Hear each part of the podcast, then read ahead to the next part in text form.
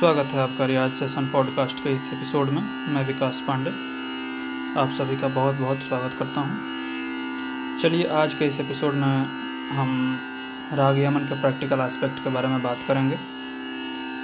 पिछले एपिसोड में मैंने बताया हुआ है राग यमन थ्योरी जो एपिसोड है उसमें कि आरोह अवरोह और पकड़ क्या होता है, पर फिर से मैं एक बार दोबारा दोहरा देना चाहता हूँ अगर आपने उसे नहीं सुना है तो। उसमें और सारी चीज़ें हैं राग यमन के बारे में, आपको एक बार ज़रूर सुनना चाहिए। तो आरोह ये होता है जो हम सा लेते हैं, सा हमारा जो रूट नोट सा होता है, मध्य सा से तार सा तक जाने के स्वरों के क्रम को आरोह कहते हैं, और तार सा से मध्य सा तक लौट कर आने के स्वरों के क्रम को अवरोह कहते हैं। ओके, आरोह मतलब ऊपर ऊपर ऊपर ऊपर आगे बढ़ना या फिर ऊपर चढ़ना, और अवरोह मतलब पीछे आना या फिर नीचे आना।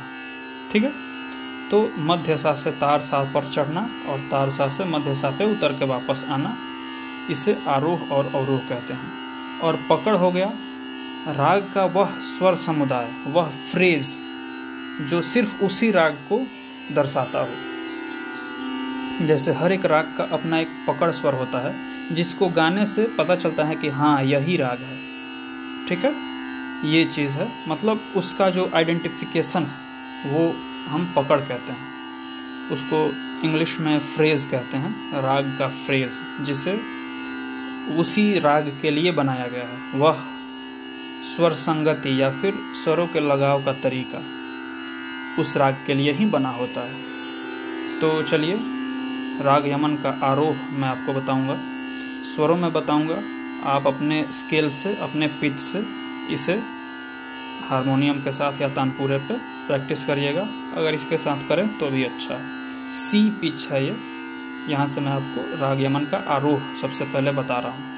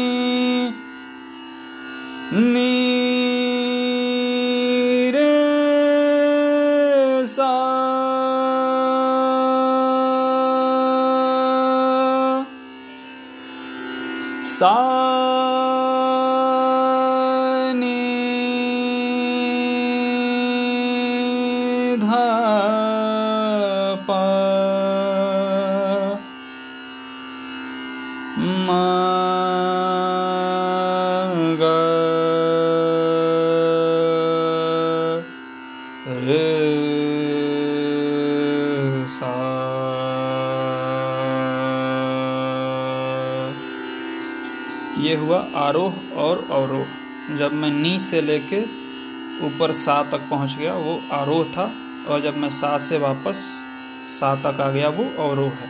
इस राग में सा से नहीं नी से चलते हैं, इसलिए इसको इस तरह से आरोह अवरोह करेंगे।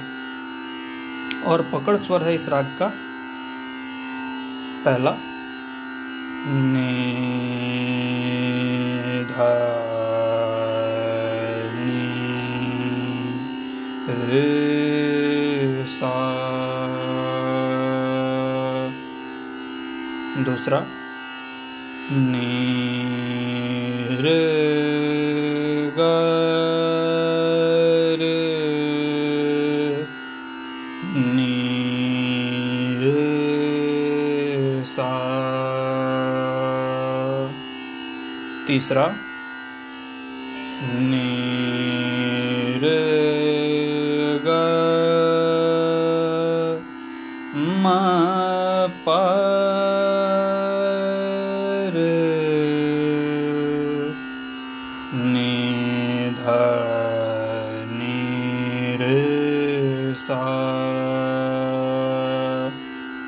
चौथा प म ग रे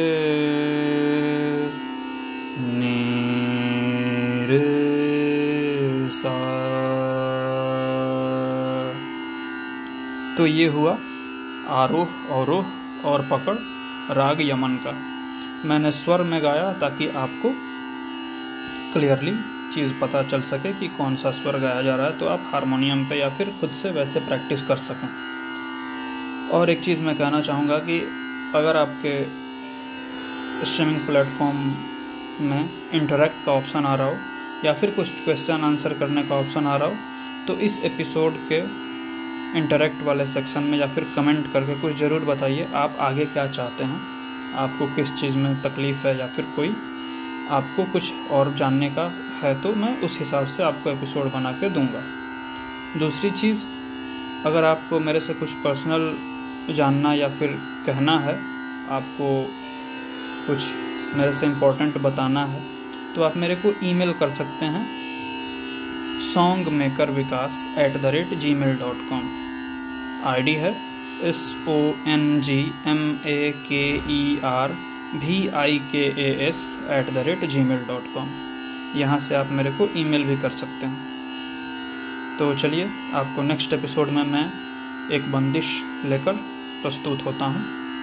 फिर मिलते हैं। धन्यवाद।